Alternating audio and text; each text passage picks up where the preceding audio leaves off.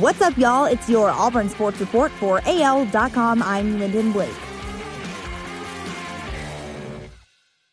After seven years at Vanderbilt, Derek Mason was ready for a break from college football. As he sorted through the different opportunities out there, he envisioned himself making a return to the NFL, where he was previously an assistant coach with the Minnesota Vikings. Then Bryan Harsin called. Mason said it was more about connecting on like the ideology of how he wanted to run the program and what he wanted and what he needed from me. Mason added, I talked to my wife and it was a quick turnaround.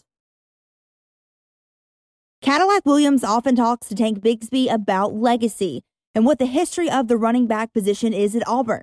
Then Williams likes to challenge his protege to do what it takes to add his name to that prestigious list.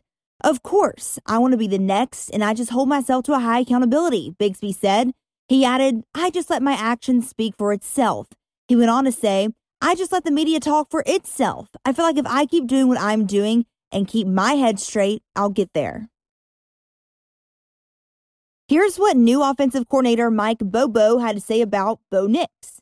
He said, I've been very impressed with Bo Nix since I've been here. Whenever I got here, I can't remember the exact date, the first of the year. Just his work ethic. Number one in the offseason conditioning and the weight program and the stuff we did with Coach Pitt and the strength staff and how hard he works.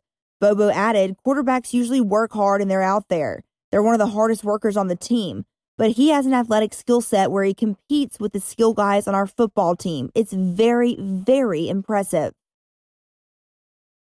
After Auburn racked up medals at the NCAA Indoor Track Championships, it continued to dominate as it transitioned into the outdoor season with its home track meet.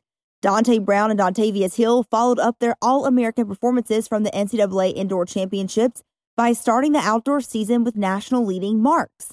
Brown won the 100 meters when he ran a 10:15, and his teammate Giovanni Murray finished right behind him with a 10:39. Brown's time leads the nation by .03.